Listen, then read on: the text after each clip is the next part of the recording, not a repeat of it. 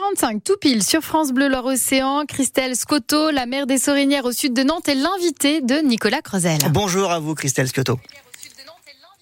Alors on a un petit décalage euh, sur l'interview qui va rendre peut-être la chose compliquée. Euh, Christelle Sciotto, euh, merci d'avoir accepté l'invitation de France Bleu Océan au moment où sur votre commune euh, des choix pas simples sont en train d'être d'être faits par votre majorité, renoncer à des aménagements importants parce que l'inflation, la hausse des prix des matériaux, ça frappe aussi de plein fouet les communes. Hier soir en conseil municipal, vous avez donc confirmé que vous deviez renoncer à, à déménager une des deux écoles, de construire des locaux tout neufs pour l'école du Clos du Moulin. C'est une décision difficile à prendre oui, bien sûr, c'est une décision difficile à prendre dans la mesure où on était tous en travail depuis plusieurs années avec les parents d'élèves et avec les enseignants et avec nos équipes agents qui travaillent sur les écoles et que le projet était évidemment euh, adapté et, beau, mmh. confortable pour tout le monde. Donc là, aujourd'hui, on est obligé de, de, de resserrer les choix et ça passe par le, effectivement, non déplacement de l'école, mais une rénovation sur place et un agrandissement sur place.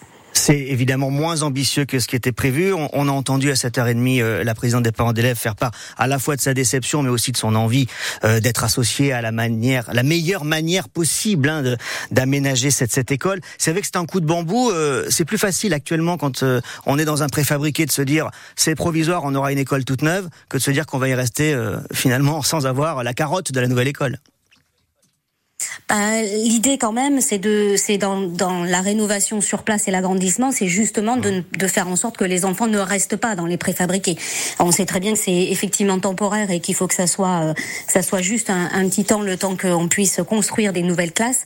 Mais c'est bien le but quand même de, de du, du, projet qui, qui doit voir le jour. Euh, euh et effectivement, on est en, en, travail déjà, déjà avec les, avec les parents d'élèves et avec les enseignants pour pouvoir réfléchir avec le budget contraint à des, à des choix qui soient confortables et qui soient euh, en accord avec les besoins. Alors l'idée euh, de, de, de, notre invitation euh, ce matin, Christelle Sciotto sur l'antenne, c'est pas évidemment de pointer un exemple très précis d'une école à l'échelle de, de, nos deux départements que, que, que, nous couvrons ici à France Bleu Océan, mais c'est de prendre un exemple d'une commune qui se retrouve obligée de faire des choix difficiles. C'est quoi les difficultés aujourd'hui quand on est maire de, des Sorinières, 10 000 habitants Ces contraintes énergétiques, c'est quoi? C'est le prix, c'est le prix de l'énergie, par exemple? C'est le prix des, des, du chauffage, c'est les matériaux? Qu'est-ce qui vous a amené à, à faire des choix difficiles? Bah justement, c'est un petit peu tout ça. Moi, j'aime le dire souvent. Euh, on, on, gère une mairie comme on gère un budget d'une famille. On voit bien aujourd'hui que que les contraintes dans les familles sont les mêmes. Alors nous, c'est multiplié par le nombre de salles qu'on peut avoir, le nombre qu'il faut qu'il faut chauffer, qu'il faut euh, mettre en électricité. Euh, bah, L'inflation, elle est elle est pour tout le monde. Elle est pour les communes, elle est pour les entreprises, elle est pour les foyers, les ménages.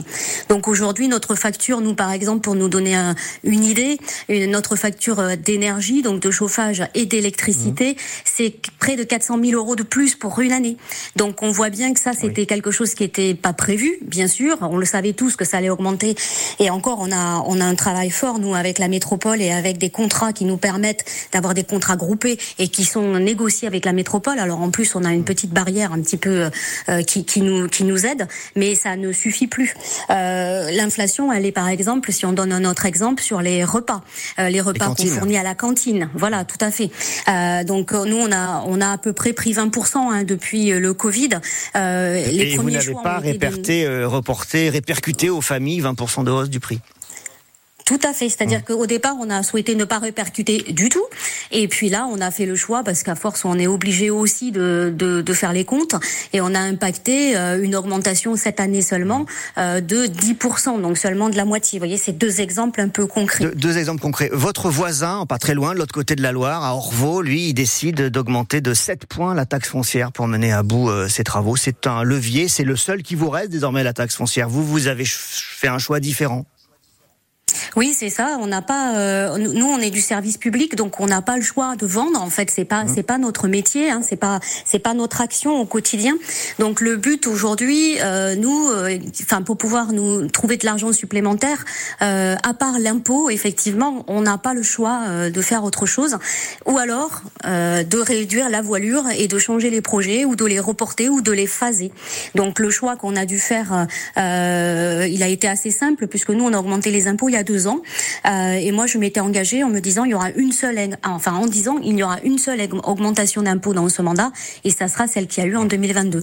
Donc pour moi, c'était très clair. Pour la majorité aussi, il n'était pas question d'aller euh, imposer une charge supplémentaire aux ménages qui sont déjà très impactés et d'aller euh, chercher l'argent de ce côté-là. Donc c'est votre choix. Dernière question très rapidement. Est-ce que quand vous voyez l'équation budgétaire là qui vous tombe et le fait de devoir renoncer à un projet comme une école, est-ce que vous regrettez d'être maire aujourd'hui, Madame Scotto non, je regrette pas parce que j'apprends tous les jours. Je suis en contact avec euh, des gens qui sont compréhensibles. Je, je le redis parce mmh. que c'est une déception pour les parents d'élèves, mais pour autant ils sont là, ils comprennent, ils sont dans la construction et notre seul objectif commun, le mien, ceux des parents d'élèves, ceux des associations, enfin des, des, des, personnes qui sont sur le territoire, des habitants, c'est de pouvoir continuer à faire de notre commune une ville qui soit euh, agréable à vivre. Donc euh, non, je suis pas, je suis pas déçue. C'est juste beaucoup de travail au quotidien. voilà. On en doute pas. Merci beaucoup d'être venu nous expliquer tout ça. C'est très intéressant. C'est un éclairage sur les Sorinières, mais ça parle à, à, peu près toutes les communes de nos deux départements. Christelle Scotto, maire des Sorinières. Bonne journée à vous. Merci mm. beaucoup. Merci à vous. Merci. Au revoir.